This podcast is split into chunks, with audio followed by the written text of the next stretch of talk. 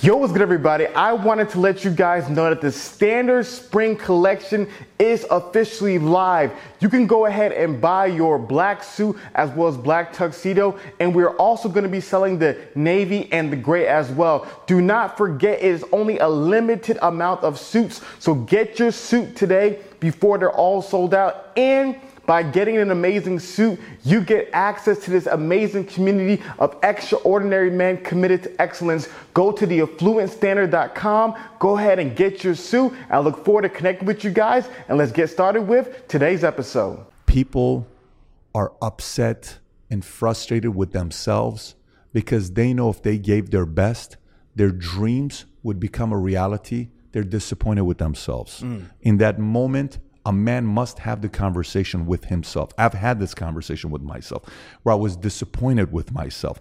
I was upset with myself because I did more of this than I did the working. And then I had to choose to make the adjustment or take the L. Hmm. That's the choice the man has to make. So if that's where you are, look, some of us got some of us have a different life. Some of us got to take a step back at 43 years old. Some of us got to take a step back at 52 years old. You got to, hell, nowadays we're going to live to 90 years old. We're going to live to 100 years old. So it's not like, you know, a 60 year old today, a 50 year old today is really 50. A 50 year old today is a 30 year old 40 years ago. Mm-hmm. So you're still young. You shouldn't think that it's too late. But it won't work for you if you BS yourself and the world.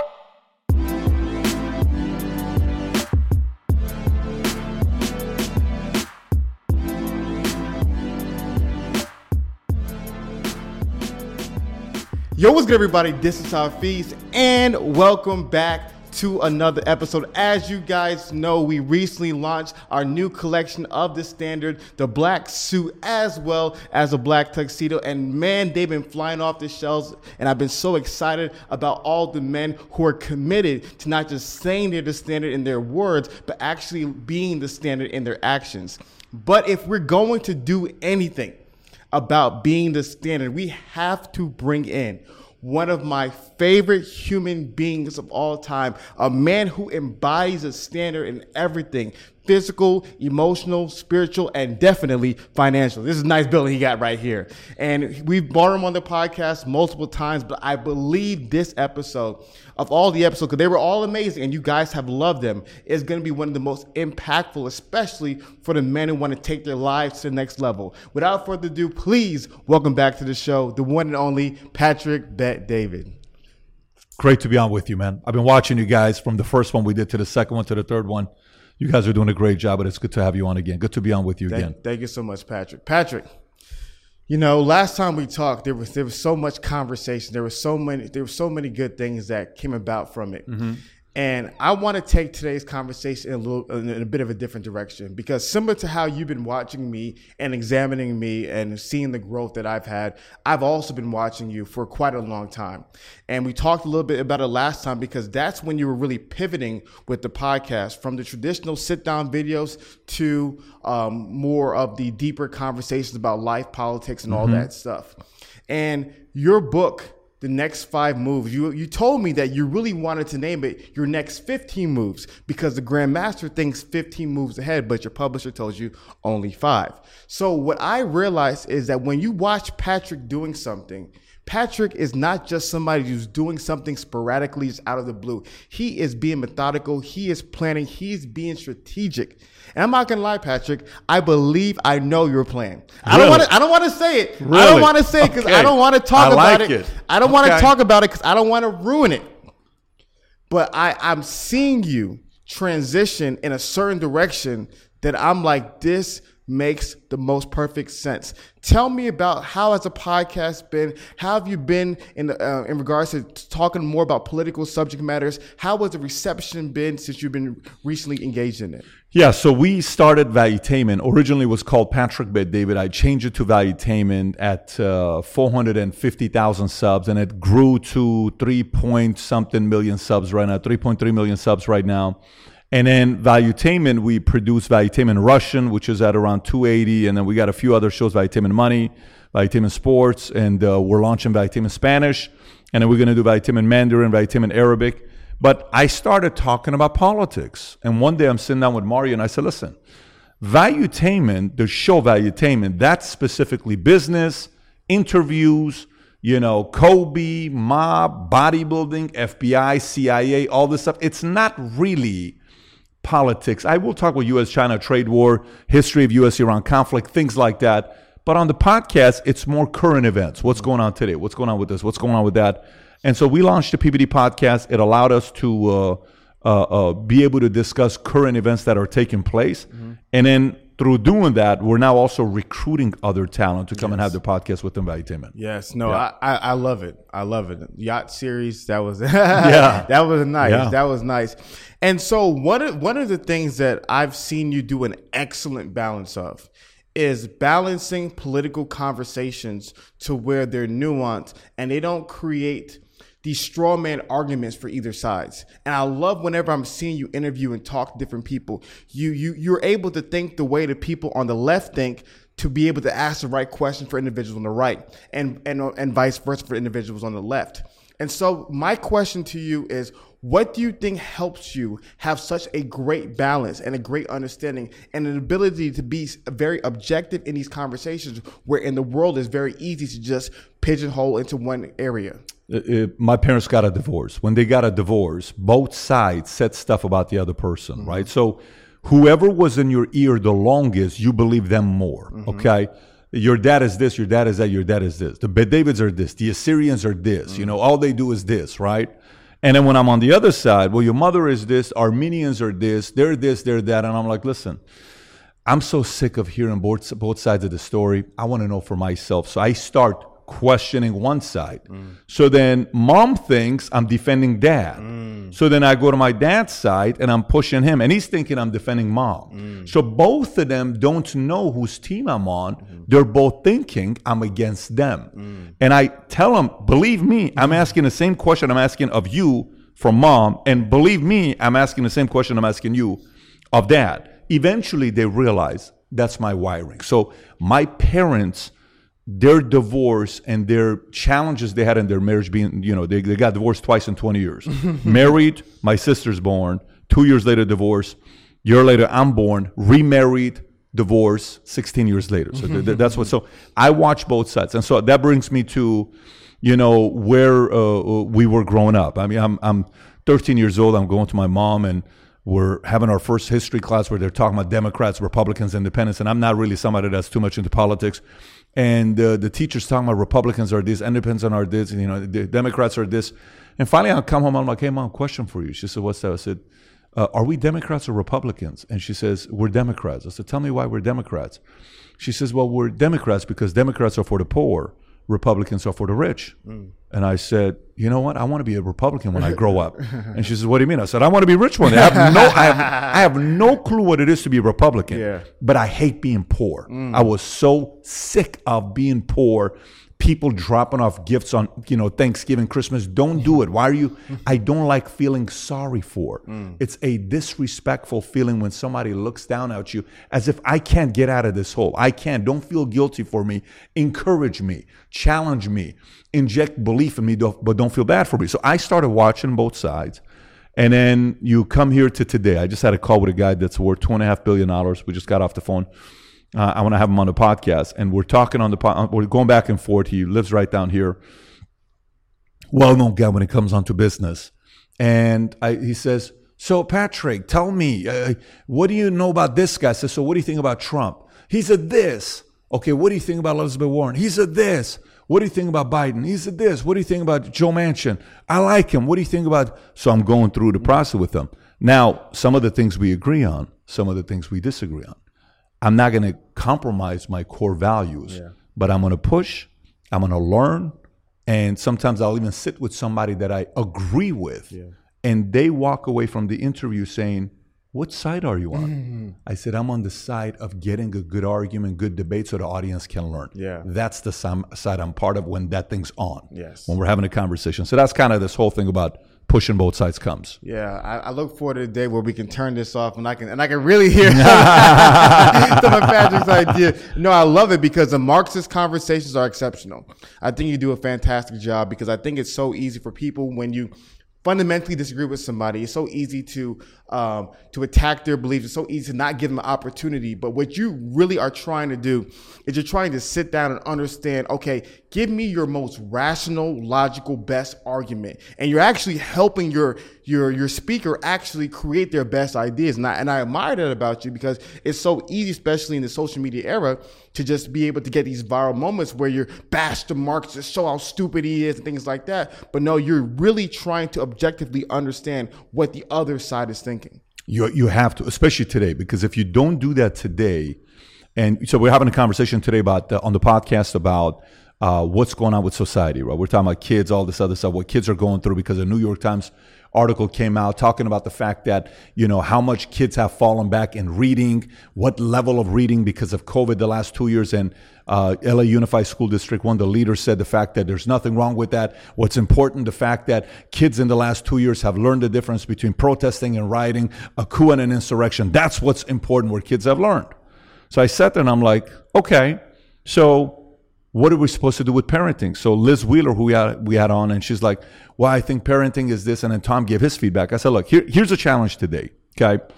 Everything we look at on how to raise kids we're looking at, at what kids need to do. So school education is kids. Let's teach kids this. Let's teach kids that. Let's teach kids this, right? Okay.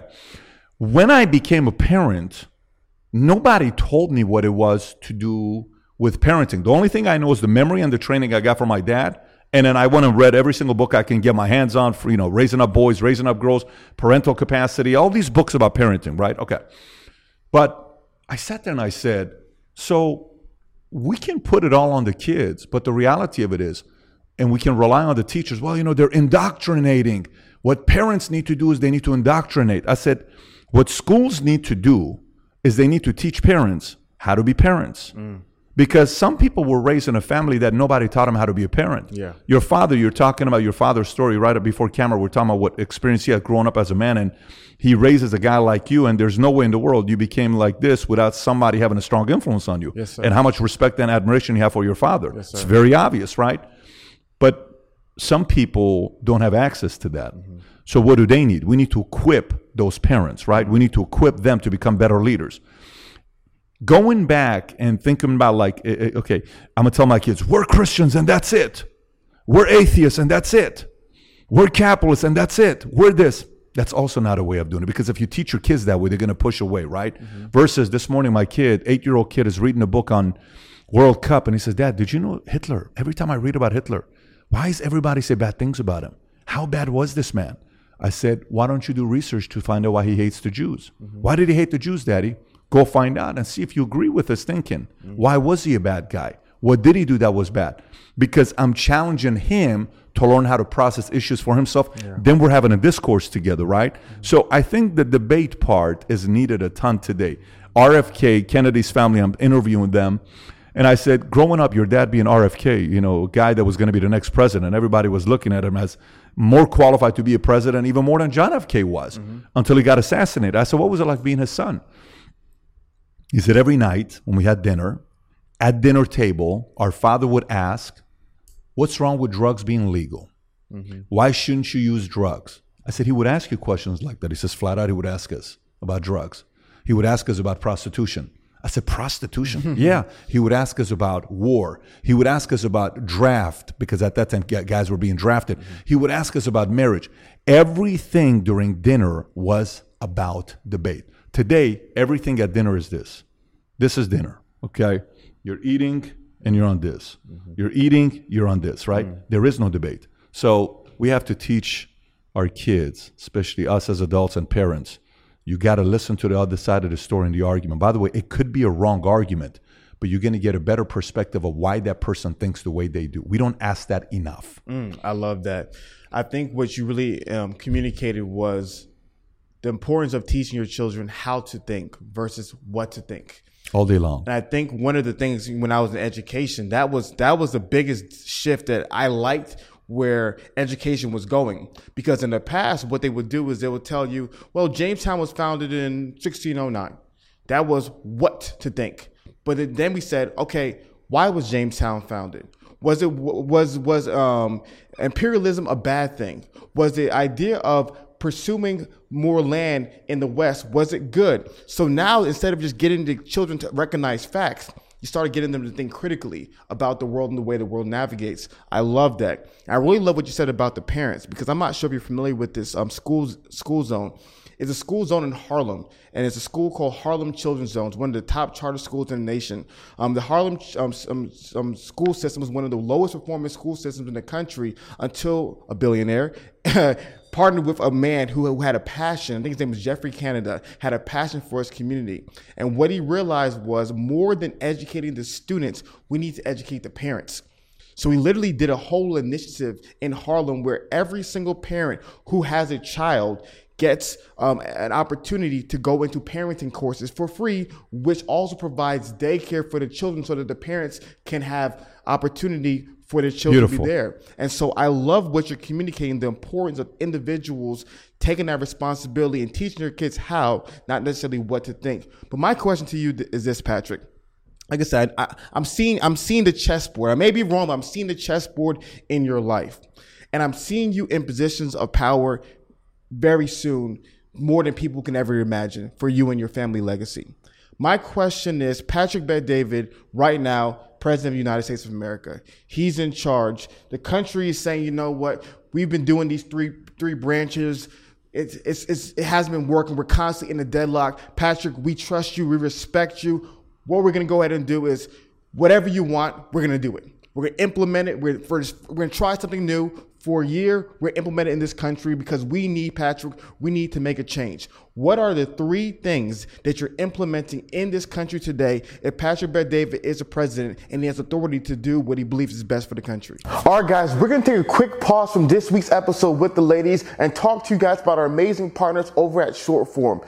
Man, I loved episode with the ladies. They're a lot of fun, but let's be honest, the roommates platform is built to help men leveling up, and Shortform does exactly that. Short Form is book summaries on steroids. You guys know we're always recommending you so many different amazing books. And with Shortform, you're able to go onto their website and find amazing summaries so that you can get a better understanding of the books before you read it or if you don't have time yet to read it. Go to shortform.com slash roommates and get a 20% off discount on the already discounted price. Not only does Shortform have books, they also have all the great articles that I'm always quoting. Readers are leaders. I'm constantly talking to millionaires and very successful men and they're always reading. So short Shortform is an amazing resource. So go to shortform.com slash the roommates, sign up today, and let's get back to this week's episode. Okay, so so first, most important thing is what you do 20 years before you become a president. Let me explain. Uh, the 20 years prior to you becoming a president is a hundred times more important than what you do when you do become a mm-hmm. president. Mm-hmm. Why? Here's why. If you have a reputation of being tough, everybody knows that if you were voted in, you're tough. So you're not a pushover. Mm-hmm. If you have a reputation of being bought and flip flop and, you know, your reputation is this guy's bad. I don't know what the, the core foundation of this guy is.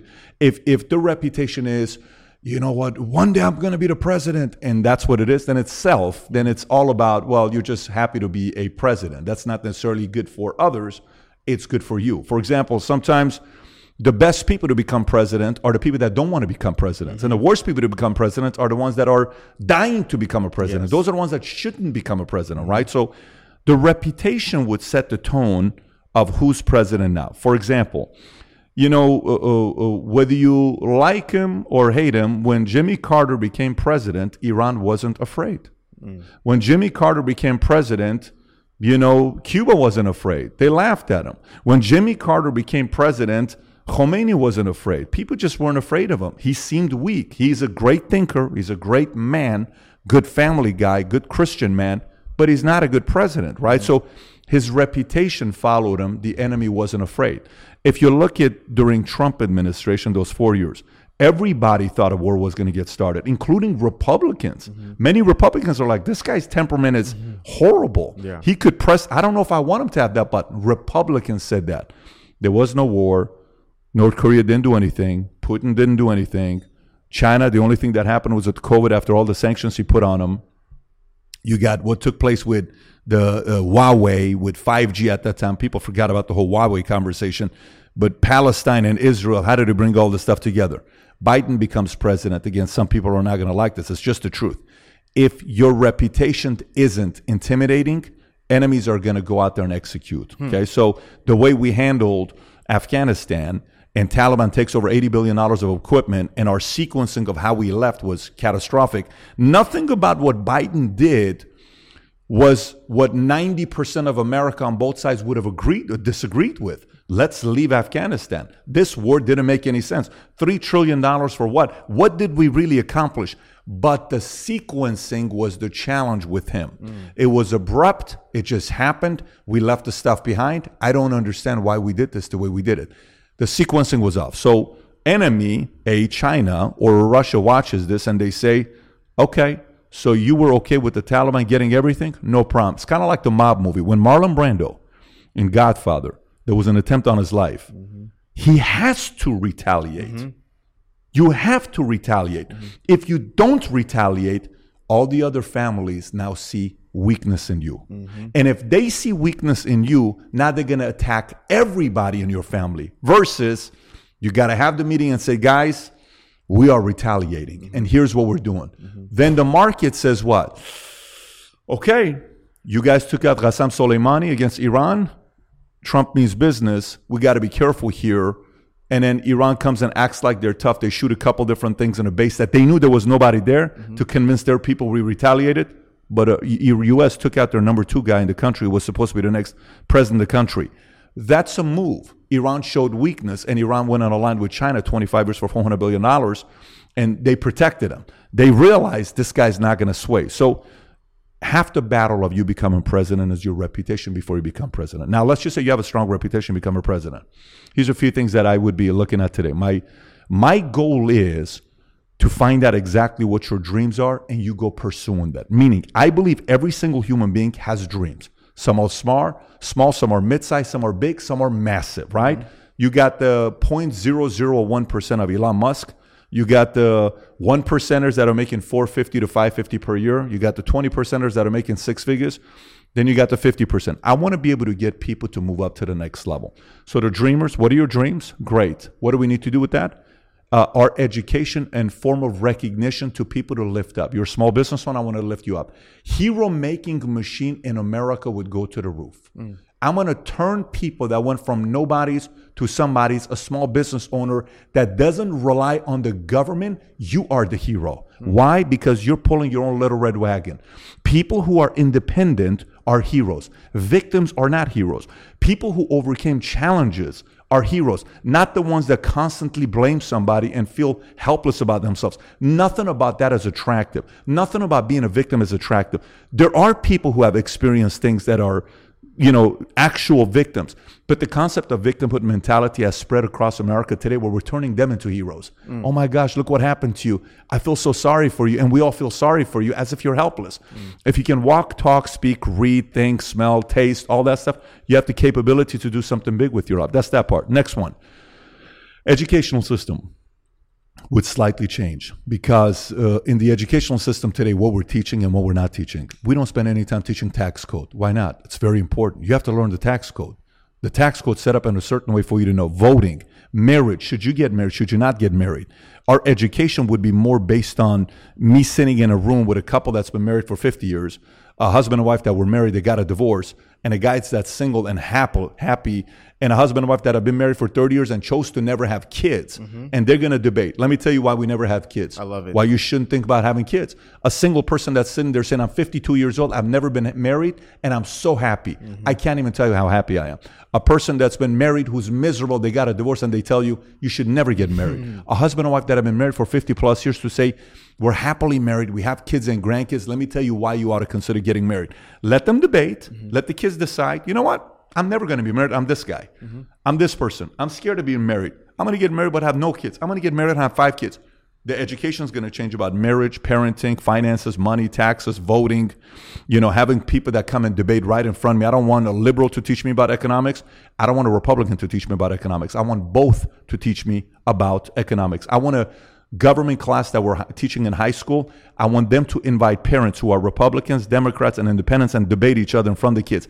I want that kind of discourse. That's how kids learn. Mm-hmm. We have to be willing to do that. So education would change. Military side. I think in our military side, uh, our military uh, uh, is okay. We're great. We're strong, but not at the levels of what our enemies are doing. We are a little too naive with what the enemies are preparing for. We're buying weapons that people went to war with 40 years ago. Mm. People are not going to war anymore with the weapons that was used 40 years ago. Today's weapon of choice is a proxy that you use through technology, through other methods of we have to be careful with some of these places that are doing bio warfare.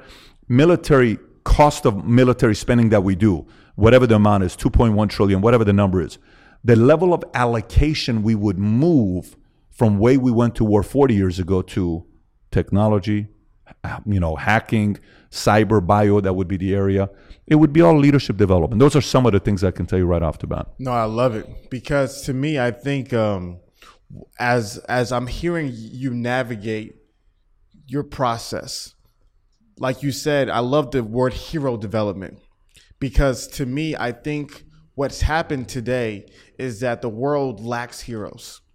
And I think that's what makes channels like yours so attractive because a lot of young men they they don't feel like they have those role models. They don't feel like they're being empowered to greatness. They don't feel like there's someone helping them actually go from 60,000 to 100, 100 to 5, 5 to a million, a million to, to a billion. They don't see that. And they see, like you said, that victimhood being celebrated. It's okay. It's I somebody once told me it's okay not to be okay, but it's not okay to stay there. But now it's different. Now it's okay not to be okay. And it's even better to stay there. And so I love that all of your emphasis, all of your your your desire is to help build up the leaders around you instead of to make society too dependent upon the government and one person. But my question to you is you love pushback. I love it when you're interviewing people, you're always giving pushback, you're always giving feedback. You're there's people right now who are listening to you, they don't like what you're talking about. They don't like your messaging about showing multiple sides. They may be an evangelical conservative Christian. They don't want atheists coming to their kids, coming to their school, telling their kids about atheism and how much is better than Christianity. There's some parents in, in, in, in the school who may not like conversations about sex, sex education and different types of gender politics. They don't want those in the schools. So there's a, there's a segment of people who are going to push back on you and say, we don't want those things in our schools with our children. So if you're the president and you have this oppositional force of individuals who don't like the policy that you're implementing, what are you doing as a leader to um, deal with those individuals? Yeah, so it's naive to think that way. Okay. You, you, you know, as a parent, I got four kids. I got a 10 year old, 8 year old, 5 year old, and I got an 8 month old. Before we had a daughter, before we had a kid, you know what's one of my biggest fears? Let me tell you what's one of my biggest fears. I was worried about how I'm going to handle my daughter having sex with a guy mm. and losing her virginity. Mm-hmm. I do not even know how much in my mind I had to. Pro- Before I had a kid, I had to come to a conclusion of how I'm going to process this and what kind of a conversation I'm going to have with my daughter because that's her body. She's got to choose what to do with it, right? Okay.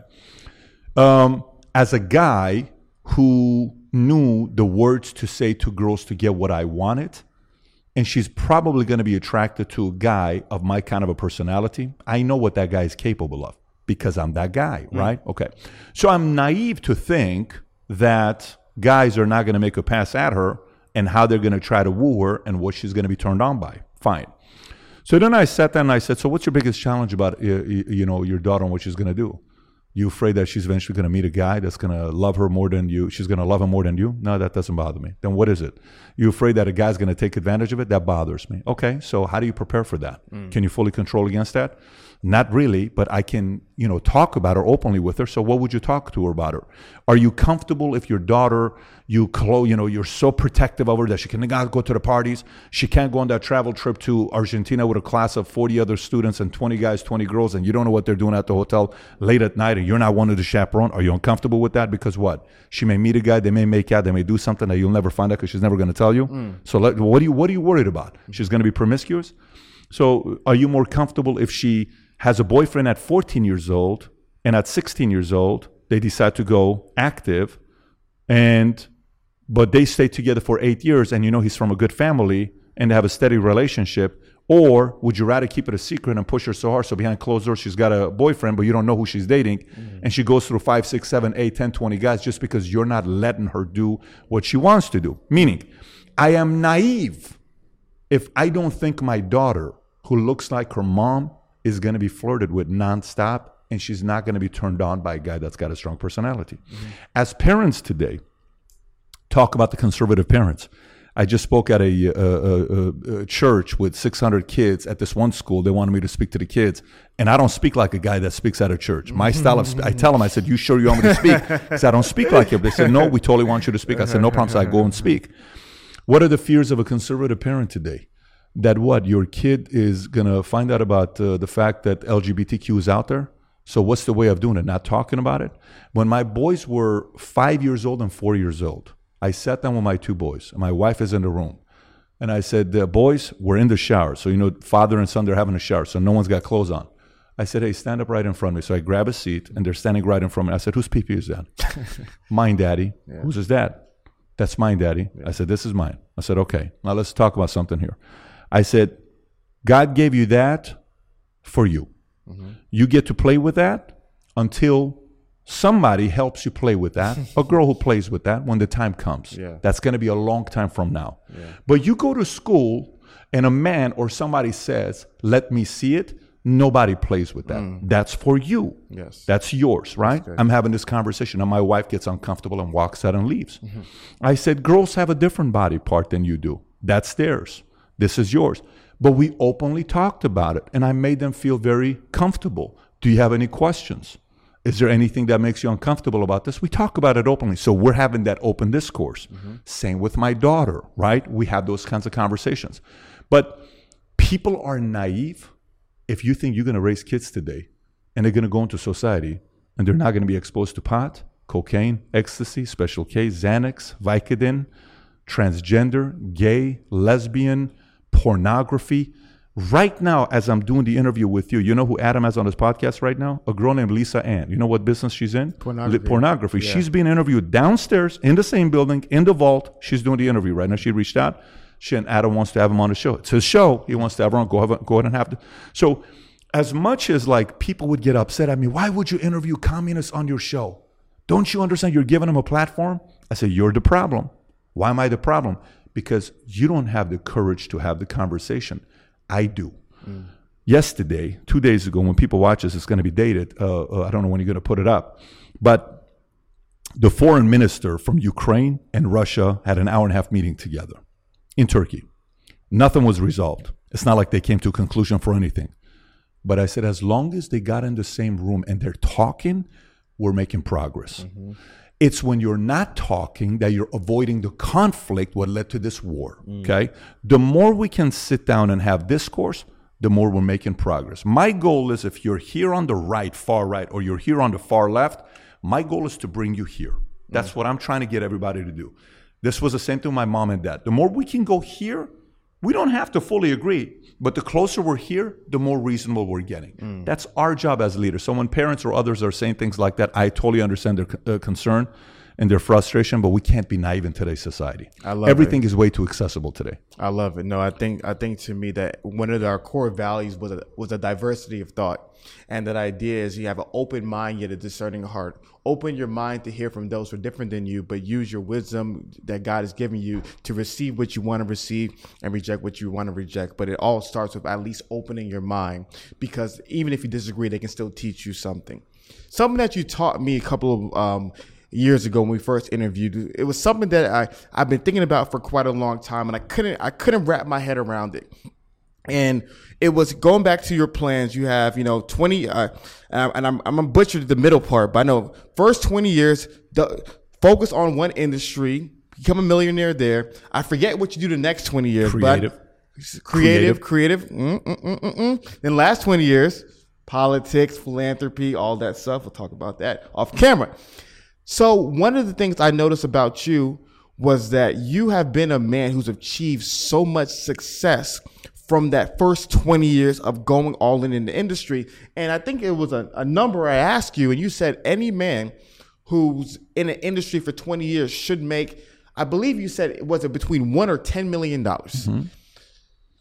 My question to you is that Not make. You should have have closer to ten million dollars. Closer to Make 10. it's it's fifty thousand dollars over twenty years. Yes. It's have. Okay. Liquid to you, net worth. have Yeah. liquid to your net worth. My my question to that is when people ask me about Patrick Bet David, I tell a story all the time. They say, "What's Patrick Bet David like?" I talk about our first interview. I was setting up. It was about three fifty eight. Interview was at four o'clock. You come at three fifty nine. You sit down. You look me in the eye. You say, You're ready?" Timeliness, orderly structure, but more than that, when you walked into a room, I said the, the microphone started shaking. Your presence that was felt, you can feel this is a powerful man walking into the room. And what I've noticed with very successful men such as yourself is I, I view you guys as not humans. You're like superheroes. No. You guys, you guys have these abilities, and you may not view it like that. Yeah. But you have an ability to outwork, outlast, out innovate, and out and out um, strategize the competition in ways that other people cannot do it. So when I I was curious because I feel like there are some people who they look at a guy like you and they try to emulate what you're doing, but they may be in the wrong lane. Maybe they're not a $10 million in 20 years. Maybe they're a 1.5 million, but have a good family, and maybe they're happy and doing something else. Because what I've noticed is a lot of people they see Patrick and they and they want the life, but you and I both know part time 40 hours, full full time is 60 all the time is what 80 mm-hmm. Not everyone's ready to do those 80 hours for 15 20 plus years so in your opinion do you believe that there is certain people who may not be called for that 10 million dollar life in 20 years and maybe their skill sets give them a different life and instead of them trying to pursue the 10 million dollars which will drive them crazy because it's too much work for them they need to find their own personal lane There's no question about it. I mean, there's no, everybody plays a different role. I mean, you have to realize. So uh, uh, Kobe runs the team. Shaq's there; it's their team. Derek Fisher is necessary. Mark Madsen is a cheerleader. You know, on what he does on the bench. Phil Jackson plays a different role. You know, the the owner Jerry Buss plays a different. Everybody's got a different role to play. At the end of the day, Hafeez, what matters the most is the conversation you have by yourself when nobody's around and what you desire and aspire to be for that to match your behavior. I've said this many, many times that level of alignment to have. The problem man has is when you know you're capable of doing XYZ and that's what you want to do, and that is your dream, your passion, your vision, all of it, but you're not putting the effort. The, the conflict here is so much that you can't get along with anybody else. Your, your conflict isn't with the world, it's on the inside. Somebody may say, I really could care less about that. Then no problem, go be a role player. You're also very necessary. When you build a great company, we know uh, uh, uh, America's foundation, what do we think about presidents wise? We think about George Washington, Thomas Jefferson, Adams. We think about those, and we think about one important name, Hamilton. We think about, you know, Benjamin Rush. We think about these names, right? But there's a lot of role players no one knows about. They played a very important role in what they did, very important role. But as long as you're aligned with, you know, who you want to be, if you can go to sleep at night totally okay with the results, great. If you have an ounce of envy, an ounce of envy, where does envy come from? If you have an ounce of jealousy, where does that come from? Think about what envy is stemmed from. So you sit there and you're like, oh, that guy, oh my gosh, you know, I hate that guy. Let me tell you, why? Why? So, so I've had sales guys that would come to me and that would talk trash about one guy. I've 20 years I've been running a sales company, so this would happen. Yeah, let me tell you, Pat, you don't know that guy about this guy. You don't know who that guy was. Really? Tell me, who was he? Well, you, you don't even understand. You know, he wasn't that good, and he was this, and he was that with girls. I said, what's your problem with him? But but you you you think so highly of that guy. No, I respect the fact that he works. But tell me, you, why are you so upset at him? Are you envious? Me? I'm not envious. You sure? Positive. You're not. en- I'm not at all envious. Are you? Are you telling me because it's an embarrassing question that I'm asking you? Are you sincerely not envious? Mm. Don't answer that. Let me give you what I'm thinking, and you process it tonight when you go home. Let me explain. If you are envious because of what that man has built in the last 5, 10, 15, 20 years, and he's making good money, he's happily married, he's got the kids, he's got the house, he's respected, he sits on boards, and you're envious because 15 years ago you guys were at the same level and he paid the price and you didn't, and you secretly are envious of the life that he has, maybe you're upset with the fact that you didn't give your best. Mm. Maybe that's what you're upset with. And by the way, Johnny, what's that? That's a valid thing to be upset about. Because in your mind, you're thinking how capable you are, but you didn't give your best. Mm-hmm. That's where envy comes from. So if a person looks at somebody and celebrates their victory, like, man, I'm so happy for that guy.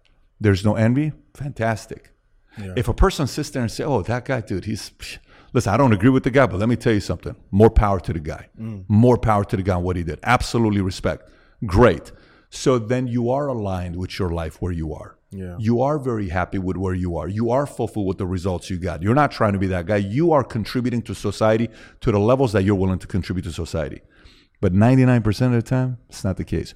People are upset and frustrated with themselves because they know if they gave their best, their dreams would become a reality. They're disappointed with themselves. Mm. In that moment, a man must have the conversation with himself. I've had this conversation with myself where I was disappointed with myself. I was upset with myself because I did more of this than I did the working. And then I had to choose to make the adjustment or take the L. Mm. That's the choice the man has to make. So if that's where you are, look, some of us got some of us have a different life. Some of us got to take a step back at 43 years old. Some of got to take a step back at 52 years old. Mm-hmm. You got to, hell, nowadays we're going to live to 90 years old. We're going to live to 100 years old. So it's not like, you know, a 60 year old today, a 50 year old today is really 50. A 50 year old today is a 30 year old 40 years ago. Mm-hmm. So you're still young. You shouldn't think that it's too late. But it won't work for you if you BS yourself and the world. You have to be very real with you. Yeah. And the way you start this conversation is no one's around, get away from your wife from your girlfriend, from your mom and dad, from your boyfriend, from your husband, whoever it is. Go away and face the man in the mirror and have the combo. And then from there, ask if you have the courage to make some changes moving forward. Do it. Go be honest about it. Make some progress, and the rest is history. But too often, envy hurts people, and envy validates that you do have aspirations of doing something big, but you're just afraid to put in the put in the work and the effort. I love everything that you said, and and so one of the things that you were talking, I thought about something. I thought about participation trophies, and I thought about what participation trophies have done to the mind of a lot of individuals. And it's and and and, and what it's done is that it, it it's taught people if I just show up, I should get a reward, like everybody else. And you and I both know business is not like that. Patrick shows up, he puts 80 hours, you show up, you put 40 hours, you should not get the same reward. But what I've noticed is that in today's society with social media, like you said, with envy, a lot of people are looking and when they go to the quiet time, like you said, and they go away from their partner and the media, they look and they say, I want that life. I want what Patrick has. I want this lavish lifestyle. But in my opinion, that life isn't what their skills give them the opportunity to achieve. And so, because of everyone's mindset today, everyone feels entitled to what Patrick has, though they're not putting in what the work Patrick's putting in. So, for the individual who did what you told him to do, he's sitting down, he's reflective, and he and he feels like he's supposed to have this life, how can he be aware of his skill sets and whether that matches the big dreams that he have to be that $10 million guy in 20 years? Yeah, I mean, skill is, is one area. It's, it's more than skill set. Yeah, mm-hmm. I created this uh, business planning workshop and I talked about 12 building blocks. You know, sometimes we spend way too much time looking at the logical things that we need to win at the highest level. We spend way too much time thinking about skill. We don't spend enough time talking about will. Mm. We spend way too much time talking about, you know, how much capital you need. We don't spend enough time th- talking about the vision and how it gets you emotional. I consider all that part of the skills. Me personally, you, I consider all that like will to me is not skill. Will to me is emotion. Okay. I think to me, vision is emotion. I think uh, business plan is logical. Mission is emotion. It has to get you emotional. When I see somebody that does something at the highest level, there's typically something that emotionally hurt them upset them, inspired them. Somebody made a comment that affected them. It could be a mother, a father, somebody they loved that that piercing comment that was made when you were 17 years old that's still with you the boss that fired you and said you'll never make it that's still with you that produces emotion mm. that is an emotion so you know we study our competition but we don't really know what our enemy is mm. and who our enemy is there's a different emotion an enemy creates than a competition creates. Like, for example, let's just say you right now are at 496,000 subs, right? Okay, you're at a half a million subs. You're going to be a million subscriber channel. You're going to be multi-million uh, million subscriber channel. So you could say, well, I'm, my competition, I'm studying this guy's at 700. I'm studying those guys, they're at 600. I'm studying these guys coming up, they're at 200. I'm studying those guys, they're at 2.8 million. That guy's at 11 million. This guy's at 6 million. None of them produce any emotion, mm. but you're studying one guy that's an enemy. Mm-hmm. That produces emotion. That one channel is going to produce 10 times more emotion for you than all the other 75 YouTube channels you study that produce zero emotion. Mm-hmm. It's just logical loss mm. or logically bigger than you. Does nothing for you. But this one, mm. this one will make you travel and do three interviews in a day on four hours of sleep and read the notes, prepare, watch the videos on 2.0 and stay focused and still run a business and call your wife and call your kids and do all this other stuff because that produces emotion, right? Okay, so like take a step back. You're talking about you, know, this guy that wants this, but the skills and all this other stuff. Um, sometimes on the way to a dream, you get a, you're to get lost and find a bigger one, right? You're like, oh my God, I, I, want that house. It wasn't really all about the house. You realize it's about the mission, right? Mm-hmm. When the why is strong enough, the how doesn't matter. We've heard that statement many, many times. I am more concerned about finding your why. I am more concerned about finding what moves you, what upsets you, who ticked you off, what comment was made. Grab a piece of paper and write down. You want to be fired up the next 30 days? Simple exercise. Grab a piece of paper write down the most painful comments ever made to you by people that you loved or former colleagues, bosses, family. Just write it down. Quotation This person said, You will never make it in life without me. Boom, mom. Mm. Quotation You will never find somebody as good as me, period, ex girlfriend. You're a loser, comma, former coach. You, you write those down mm-hmm. and then you read it. See how you feel after you read that and go there. Nobody else is around. That produces emotion. Mm-hmm. Steve Jobs, mom, you gave me up to be adopted, foster, and an Armenian mother takes me over. How dare you give up me, Steve Jobs? Mm-hmm. I'm going to show the world what you gave up. Mm-hmm. How many competition does he need to study for him to realize that?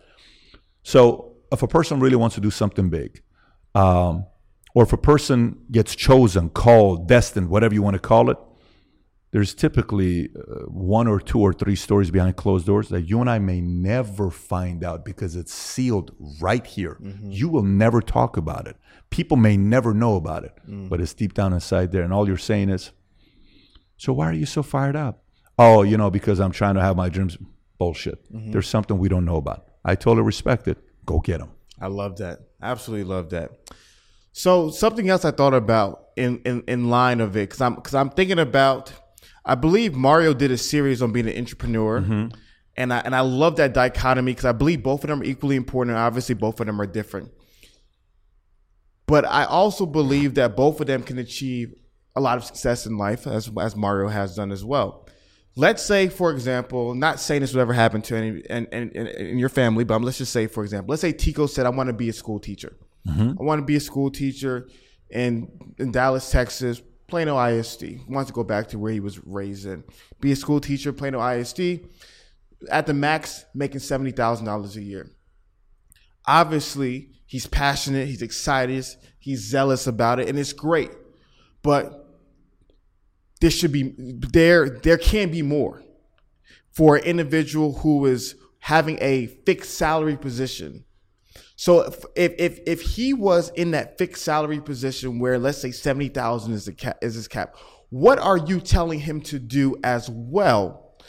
Or are you telling him to do stuff as well to be able to create more? Or are you just telling him be content in the seventy thousand dollar lane and not do anything else? No, I'm I'm not uh, doing either. I'm asking him, uh, is this full? Are you fulfilled? I am. Dad, this is what I want to do. I feel like I'm called to do this You were called to do this. I'm called to be a teacher. You've always told me that to lead, respect, improve, love. I feel like being a teacher, doing what I'm doing, teaching jazz. I'm leading kids. I'm respecting uh, society. I'm uh, improving on a daily basis as a teacher, and I'm loving on these kids, which many of these kids don't have. And I'm not uh, bullying anybody, and I'm not going to let these kids get bullied. I got courage, wisdom, tolerance, understanding. That's what I'm doing. You're totally fulfill what you're doing. Go get them, baby. It's all they're going to hear from me. There's not going to be anything else because at this point of the game, all the stuff's been shared with you. You got to go make the decision what you want to do with your life. One day, I come home from school and my uh, uh, I never tell the kids about valuetainment. Like I don't tell them like I'm creating content. I'm a YouTuber. Kids have no clue. Mm-hmm. They have to find out for themselves. I don't tell them. You're gonna find it. You're gonna be around daddy. We're doing you know uh, uh, interviewing George Bush. You're gonna come meet a president. You know I'm there with Kobe Bryant. We're having an hour and a half conversation before I do the interview. You'll talk to Kobe. You'll meet him. You'll know who Kobe is. You're gonna have that kind of experience. But one day I come home and my wife's like, "Babe, the kids found out." that uh, you and Tico have the same name, and they Googled him because everybody was Googling stuff, and your name came up with YouTube and Valuetainment, and everybody's like, "Oh my God, that's your dad! Mm. I can't believe that's your dad!" Yeah. And he says, "Hey, Tico, tell Daddy the story." Yeah, he's not excited about it. Mm. So I look at him. I'm like, "Hmm, that look is not a look I'm used to." I said, "Tico, you want to tell me about it?" I don't want to talk about it. Okay. He goes upstairs. 8.30 go to sleep he doesn't like to go to sleep at 8.30 we have to fight him to go to sleep so i go upstairs dylan's right next door and, and i right next to the bed and the tico's over here i say we have the same name patrick patrick gabriel Bet david i'm patrick Bet david so i said daddy what are you thinking about don't talk to me dad i need some space tonight i'm like what's up what's bothering you yeah. he puts the pillow on his face i don't want to talk about it i said daddy tell me what you're thinking about mm-hmm. Silence. I said, Are you concerned that there's unnecessary pressures on you because we share the same name? Yes. I said, Okay. Do you feel like in life you have to be me and you're going to live in my shadow for the rest of your life? Yes. Mm. I said, I got you. Okay. I said, let me ask you a question. You have to know that if you wanted to change your name to anything, I'm totally okay with that. If you want to go right now, you say, Pat, Daddy, I want my name to be Peter, Paul, John, Joe. I'll take you tomorrow and change your name. I don't want to change my name. Really? No, why not? I'm proud of my name. He gets emotional. Yeah. Very special moment. I said, okay, what are you proud of it? You and I have the same first name. I have my grandpa's name. I love my grandpa, Gabriel. And I have the best last name in the world, Bet David. I said, So what are you worried about? Stays quiet again. I said, You think I expect you to do what I want, what I did in my life? Like you expect you think I expect you to be an insurance person or media person or business person? Yes. I said, then let's talk about it tonight. I said, you need to hear something from me. Yes. He says, what's that? I said, Daddy, I don't care if you want to go make movies. I don't care if you want to go be a military soldier general. I don't care if you want to go be a cop. I don't care if you want to go do whatever you want to do here's what I do care about. Whatever you choose to do, I expect you to lead, respect, improve love. Don't bully people. Don't get bullied. Stand up for yourself and pray for courage, wisdom, tolerance, understanding. Mm-hmm. That's my expectation. You don't have to be me. Now, let me give you on the selfish side because you need to know this as well because I leave this in them too. Nothing would make me happier to be in business with you one day. That's my dream. My dream is for all four of you to be in business with me somehow, some way. Mm-hmm. Whether it's we're building a company together and you're running one of the divisions, whether it's a new startup that you guys create and I fund it, whether it's us sitting on a board together, you have to know nothing will make me happier mm-hmm. selfishly. Yeah.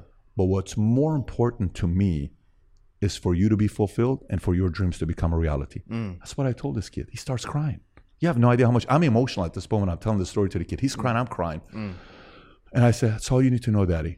He says, Okay. I said, You feel better? Yes. He jumps and gives me the biggest hug. Yeah. And I'm emotional. He's emotional. I said, Give me a kiss. He gives me a kiss. He said, Okay, can I go to sleep? I said, Go to sleep, buddy. Walk that. Never brought up the issue again. Next time he saw it, he was so happy to say, Valuetainment, my daddy's this. My dad, I want to give the speech in front. Oh my God, that's my daddy. That's my daddy. Now there's different. Yeah. I'm gonna make movies, but that's not my daddy's strength, you know. Because I told him, I said, I said, I said, Tico, you ever notice in the house when toys break, Do you guys ever come to me to fix toys? No, Daddy, you suck at fixing mm-hmm. toys. Yeah. I said, Okay, who do you go to? I go to Papa. Yeah. I said, Do you think I will ever be good at fixing toys as good as Papa is? No, Daddy, Papa's very good. Mm. How come I'm not upset? He says, What do you mean? I said, I'm not as good as Daddy.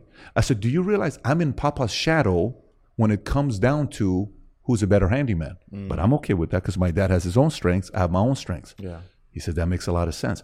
See, these are the kind of things that for me, when it comes down to my kids, of course, we have our own selfish things that we'd like to see our kids become. But at the end of the day, nothing is above supporting their dreams, Yeah. encouraging them on what they want to pursue. I love that so much because I think to me the reason why I asked you that question is that I feel like there's a community of men who are that. They have dreams, they have passions that are not the most lavish, they're not the most sexy, they're not, not the most extravagant. Right. But because they feel this pressure that if I'm not an entrepreneur, if I'm not making a million dollars, if I'm not making this, that, and the third, they feel like their dreams are not big enough. But like you pointed out, you know, if you're if you're passionate, if you're if you're zealous, if you're giving 110 percent, it's worth it. I, I will say something here, Go though. ahead. I will say something here, though, in, in regards to this topic. So, uh, uh, there's a new quarterback that's coming up. His name is Joe Burrow. Okay, I'm giving a talk at uh, th- this event in uh, Vegas three weeks ago, and I showed the video of Joe Burrow when he's playing. Uh, I believe he's playing uh, uh, in the Fiesta Bowl, and he's coming up, and this guy hits him so hard, his legs go up, he drops on the ground, and the other guy is taunting him. The score is 14 3. They're down 14 3. And he's down. People think he's done with, he's over with, right? Anyways, he comes out of the game. They're like, did this guy injured? It's over. Fiesta Bowl. They're going to win it. The opponent's going to win it. He scores four touchdowns back to back to back. They win the Fiesta Bowl. From that day on, the next year he wins the national championship. He never loses a single college game the rest of his career. Hmm. Goes into the NFL, gets drafted number one. Cincinnati picks him up. They don't have a good offensive line. He takes the team to the Super Bowl, okay, with the worst offensive line probably of all time. He hmm. got sacked seven times in the Super Bowl, Super Bowl record. Mm-hmm. He gets sacked seven times, and he almost wins the Super Bowl as a 22, 23 year old. Yeah. After the game is over with, they're talking to Rob Gronkowski. And Rob says, I'm on a one year contract. He said, if I do come back, there's only one guy I want to play with, and that's Joe Burrow. Now, who's Rob Gronkowski? He played under who? Tom, Brady. Wait a minute, let me get this straight. The only guy you're willing to run with is Joe Burrow. Why? Because the only guy crazy enough to do it was who? Joe is the guy that's willing to fight. Okay, what's the moral of the story here? My whole message in that, you know, speech that I gave was in life, you're going to have two choices. You're either going to be Joe Burrow or you're going to have a chance to run with Joe Burrow. Mm. If you're too afraid to be Joe Burrow, but you find a Joe Burrow, don't be a fool. Run with Joe Burrow. Mm. Because astronomical things can happen in your life. Tim Cook worked for Steve Jobs. When Steve Jobs died, he said there's only one guy that can be the CEO of the company. At the time, Apple was only worth $100 billion. Okay? Tim Cook takes over as a CEO, takes the company's valuation from $100 billion to $3 trillion. Tim Cook, as an entrepreneur, Steve Jobs being the founder, entrepreneur, right? Who's more important? Of course, the founder's more important because of inception, but this guy took it to $3 trillion. The part you got to give respect for Tim Cook is because when he had the opportunity to run with a Steve Jobs, he said, What? Yes. Now, a lot of people are more like, well, I want to be Steve Jobs. Ah, you don't. Yeah. No, I'm t- I want to be Joe Burrow. Yeah, they lost. They blamed, you know, he's the guy. You know, no, but I want to be him. If you're comfortable with all the pressure, the sleepless nights, it's all your fault. You screwed up. You're the guy. Because of you, you guys. If you're okay with that, then be that guy. Mm. But you're going to have these two choices. Now, the mistake is the following you meet a Joe Burrow, or you have an opportunity to be Joe Burrow, or run with a guy like that, and you say no. 20 years later, you sit back and you say, shh. Mm. Nothing is more known because to be able to run with people like that in life only happens once or twice. It doesn't happen all the time. Mm. It's not going to happen like 50 times in your life. It's going to be like, I missed out the opportunity to run with that guy or mm. to run with that gal. Those are the things that the message is slightly different than what I just gave you with my son that he wants to be a school teacher. This is a complete different message I just gave you. course. One of them is it's my son. Hey, you want to go do that? Totally get it for you. But the other one is you got a chance to run with a guy like this. Mm. Never turn down that offer. G- Go run with that group because you're going to learn more in five years than you would in 30 years. And God knows what's going to happen in your life in that five years. I love it so Yeah. much, man. Patrick, every time is so much wisdom and so much great messages, and I want to I want to touch one subject matter. I'll let you go. I know you got you're busy, man. Got a lot going on. We touched on the business. We touched on you uh, fatherhood. We touched on so politics. We touched on so many things. I want to talk to you a little bit about s- some of your thoughts when it comes to marriages. We we had a clip went crazy a couple of couple um, years ago when we were talking about these things, because one of the things um, you told me, and I and I and I'm still gonna hold you to it. You told me to come back to you, and we're gonna have a conversation when I'm married and have kids. I got married, so when I get kids, I'm gonna come back. We're gonna have a- Beautiful wife, by the way. Thank You guys so look much. amazing Thank you so together. much, Yeah. Patrick. So we're gonna come have that conversation. But to me, I'm very, I'm very interested in. You have this amazing business. You have these amazing children. You have all these great things going on. How are you able to balance all that with also being a husband? Because I think there is not a lot of conversations from high profile, high achieving men really discussing this. And that's something as someone who aspires to be a man like you, I'm very curious. What are some of the things that you've learned all these years to balancing and being successful in marriage? Yeah. So number one thing is managing expectations all up front. Mm. Okay. So let me let me unpack that. Do you remember what I said when you said, "Hey, if you were the president today, what's the most important thing you would do today?" I said, "I said what you do the 20 years prior to being president is 100 times more important than you being a president." Okay. So what you do before getting married, okay, is important more than when you get married. What do I mean by this? Let me unpack what I'm saying to you here. So on our first date, we go to PF Chang's. On our second date, we go to church in the morning. It's a Sunday. Then we go to Santa Monica, do the stairs. Then we go to uh, Earth Cafe, and then we go to Borders. At Borders, I buy her a book called 101 Questions to Ask Before You Get Engaged by Got that Norman Wright. well. Thank Yeah. you for the recommendation. Perfect. So so I get that book and I give it to her on our second date. And uh, she looks at it. I said, "Listen, I'm not here to hook up. I got plan. I'm doing fine in that area. Looking for a wife. if this scares you, I'm not the guy for you." Now we had known each other for a few years, but she was dating another guy, was dating another girl, and I said, "You know, if this makes you uncomfortable, I'm totally good with it." She says, "Oh, let me think about it." Goes back a week later. We go through the questions, right? So we talk about how many kids you want to have, finances, how many months can you handle without me being on the road, traveling, working hard, schedule, everything up front, right? Okay, great. So that happened. Once that happened, uh, she knew my position, I knew her position, then we got married.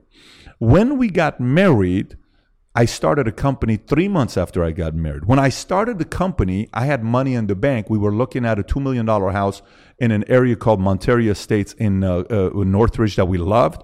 And we looked at this house that was right next to Hulk Hogan's house, a beautiful house. And we went in, we looked at it five, six times. I said, now that we're starting a company, I'm not buying a house. We're going to live in an apartment complex. Mm. And I'm not buying a house for five years. Mm. So I don't want to talk about buying a house because I'm not going to do it, babe. Money's going to go into the business. This is what we're doing. She supported. Great, no problem.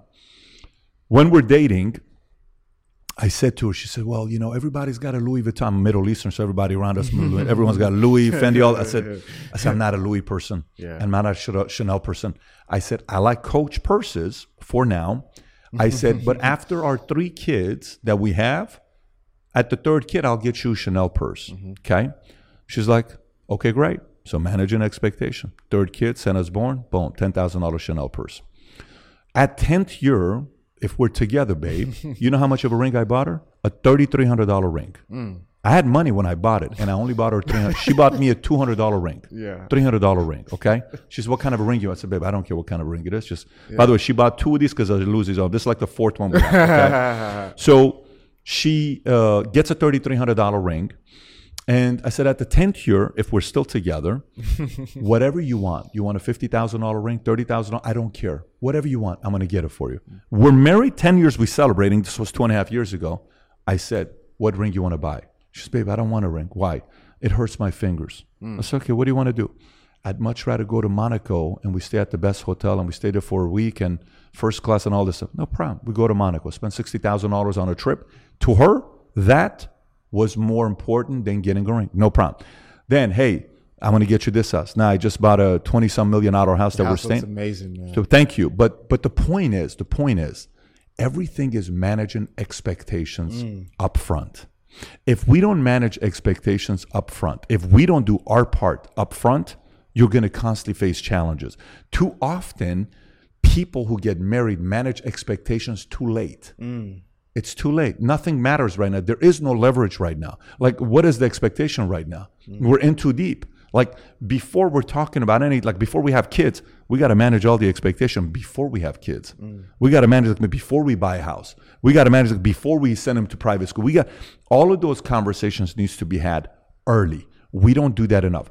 Every single person I've ever hired that didn't work out, a talent, an employee, anything, I'm 100% to blame because I didn't manage all the expectations up front. Mm. And I did it afterwards. And then I'm like, one, you wonder why this relationship didn't work out, Mr. Genius, is because you didn't manage expectations up front.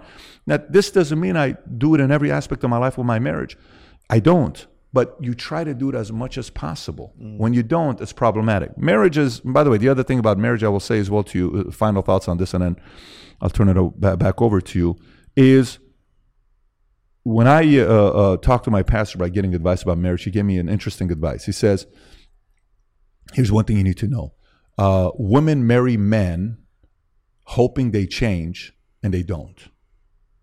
Men marry women hoping they stay the same, and they don't, right? And they change. So it's kind of like, well, I think he's going to change. Uh, I'm going to be able to change him. Yeah. Yeah, you can probably certain things we're going to improve and get better. When we have kids, we are going to be thinking in a different way, maybe a little less risky and all this stuff. But it's our DNA. It's who we are, right? Oh, oh I hope she stays the same. She's probably not going to stay the same. and you have to be okay with that. Marriage is not easy. But the one thing I said at our wedding, I said, you know, everybody's asking us right now, how long we're going to be married? I said, I can guarantee you we'll be married for one year minimum. I said, we're going to take it one year at a time. Yeah. You don't put those pressure on us.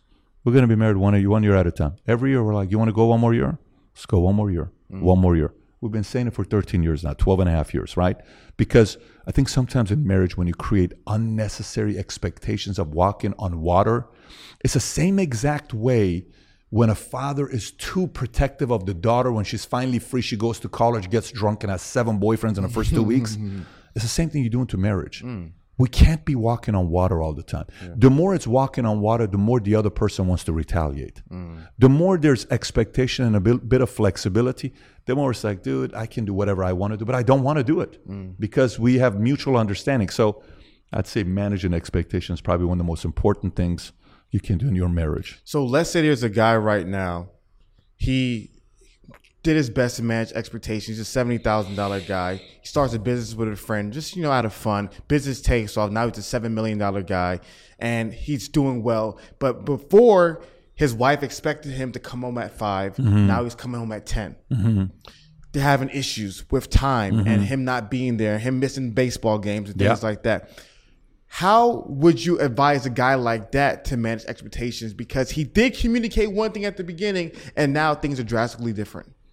Well, no, I think when he starts a business, he's going to say, Babe, I want to quit my job to start a business and I'm going to have to work my ass off. Mm. If he says that and he says five years later, I want to be able to spend more time and you're not, you drop the ball on your commitment. Mm, that's so good. that's where she's being disappointed. Mm. So there needs to be an understanding of, hey, is there a timeline to this? Or is this forever? What's the out? Are you trying to be a billionaire? Are you trying to be a million? Because you're trying to be a billion, I'm not up for because that's 40 years. It's 30 years. It's 20 years. I don't care about that. Who are you trying to be? I just want my husband. I miss my boyfriend. I miss my husband. Right, like that yeah. conversation back and forth. And uh, unfortunately, let me let me say the other part. Sometimes you will come to crossroads, and this is the challenge. Uh, uh, I'm years ago, 15 years ago, I went to a class by this author. They wrote this book called Crucial Conversation. They also have another book called Crucial Accountability. They're an uh, uh, LDS group out of Utah, do a fantastic job on how to have crucial conversations. So I went to a lot of their courses, like 1500 bucks, $2,000. I highly recommend going to that. But I bring them to us. And you spend $10,000, $15,000 and they do a two day course for all your employees. And it's how to address conflicts together, right? I think husband and wife, one of the most valuable things you'll ever pay for is going to a conflict resolution course together for two days to know how do we address conflict together. There needs to be a system mm. on how for you to resolve. If you don't have a system, it becomes problematic. However, sometimes in a marriage, let's just say you're at a point that you're working out, you're taking care of your body, but your wife's letting her body go. Then what do you do? Mm. You married her, she was 140. Now she's 280. Mm. She's 240. You didn't marry 240. Let's flip it. She married you, you were 180. Now you're 280. Mm-hmm. You drink beer every night. You're hanging out every night. You don't even have the energy to spend some time with your wife late at night. You're at a point that you guys are having sex once a month. You know how many people I talk to are having sex once every two months? Like, what are you even talking about? it's not even healthy for you. Yeah. It's good to have sex once or twice a week, minimum, when you're married. You have access to it. Take advantage of it. But sometimes you're kind of like sitting there saying, well, is it at all, uh, what is it, uh, uh, uh, until death do us part, you know, all the commitments that we need to make? Man, I mean, I didn't, I didn't sign up for this. She's not pu- putting, you know, what if all of a sudden you decide to not drop off the kids, or she doesn't want to drop off the kids, or she doesn't want to do homework with the kids, or you don't want to do anything with the kids. You don't want to. What if all of a sudden that happens? Did he sign up for that? Mm. Did she sign up for that? What are we supposed to do during that time? Mm. Are you supposed to sit there and say, well, that's kind of how this thing is. I got to be around for the rest of my life. I also don't agree with that. Mm. I also don't agree with that because in a partnership, you and I start a company to get a 50 50, okay? And it's a dream we got. And both of us are working our asses off year one, year two, year three, year four, year five. Year five, we're both multimillionaires. You take a million home, I take a million home of the profits that we make. You go spend a ton of money, you party, you don't get married, you got five girlfriends, you're having the time of your life. I get married, I settle down. You come to the office next day at 11 o'clock, I come to the office at 7.30. You're no longer paying the price. How long is that sustainable in business? Mm. How long is that sustainable? That's good. It's not sustainable. It's not. So so there needs to be, babe, if this is a partnership, babe, I'm sorry. I don't think you signed up for this. I didn't Mm. sign up for this. You definitely didn't. I- We didn't sign up for this. So there needs to be that conversation to confront and address it before it's too late. Mm. So sometimes we think that marriage is like, no, man, oh, you. That's what scares men to get married. That there's not an out. That you're handcuffed with shackles. Mm. I'm sorry. We got to kind of do our part now. If there's a health matter that happens, health issue that matters, that's a completely different conversation. I'm not talking about like, hey, you bailed on her when she was going through this, or you bailed on him when he was going through this. This is health. It's a very different story. I was talking to a husband and wife that were married, and uh, the husband says, when we were in our 20s, what mattered to me the most was my wife being hot and beautiful and us having sex every night. In our 30s, when we had kids, you know, what mattered to me most is, you know, we were having some time together, but at the same time, you know, our kids doing good in school and we'd go, that's our kid. In our 40s, you know, we had a nice house and a nice car and all this other stuff. In our 50s, we started having different problems in our marriage. In our 60s, I couldn't get it up anymore. Christian pastors talking like this. Hmm. So we'd have sex, but I'm limp. Hmm. Is that fair to my wife? Just think about it for a second. yeah. You're young, so you're not experiencing that. We're not experiencing Yeah. that. But is it fair to her? Hmm. The real question is it fair if you're married to your wife and you can't get it up? How long is it okay for her to go through with that? Mm. One week? Mm. Two weeks? Oh, also, you sh- she should not have sex anymore? Mm. Th- th- isn't that a God given gift that was given to us? So she had the conversation with him and said, Hey, babe, I want to have sex with you. It's been six months. I know it's an embarrassing, touching subject. Are you okay if we go to the doctor and we get prescribed something? Yeah. because we're not having sex. I want to have sex with you. His ego was tested. How you question my manhood? We're very insecure. We're men. We're very insecure, right? Yeah. But guess what happened? They went to the doctor. He got Viagra. Sexual intercourse was fixed. Everything went back. A year later, his wife has cancer in the over, you know, in the area where she can. They couldn't have sex for twelve months. Hmm. He says, You have no idea. At first, I was the one judging, and she was the one judging me. Then it's on my turn for me to be patient, for her to be patient. Mm. He says, It's so funny how life sometimes works. Mm. So I'm giving you both sides I of love it. this. One side where it's responsibility for both of us to have to meet the expectation to the partner that we married. This is a partnership, but at the same time, life sometimes happens. And when life happens, we also have to be patient. Patrick, man, there's a reason why you're the best at what you do, man. Your ability to look at both sides, to analyze both perspectives, and give one of the best answers to every single question is so admirable. And like I said, as the, as a person starting a company called The Standard, man, you are a man who's a standard and an example. And I'm so grateful for you, Patrick, for Appreciate your time man. and your wisdom. For people who don't, don't know where you're at, where can they find you at?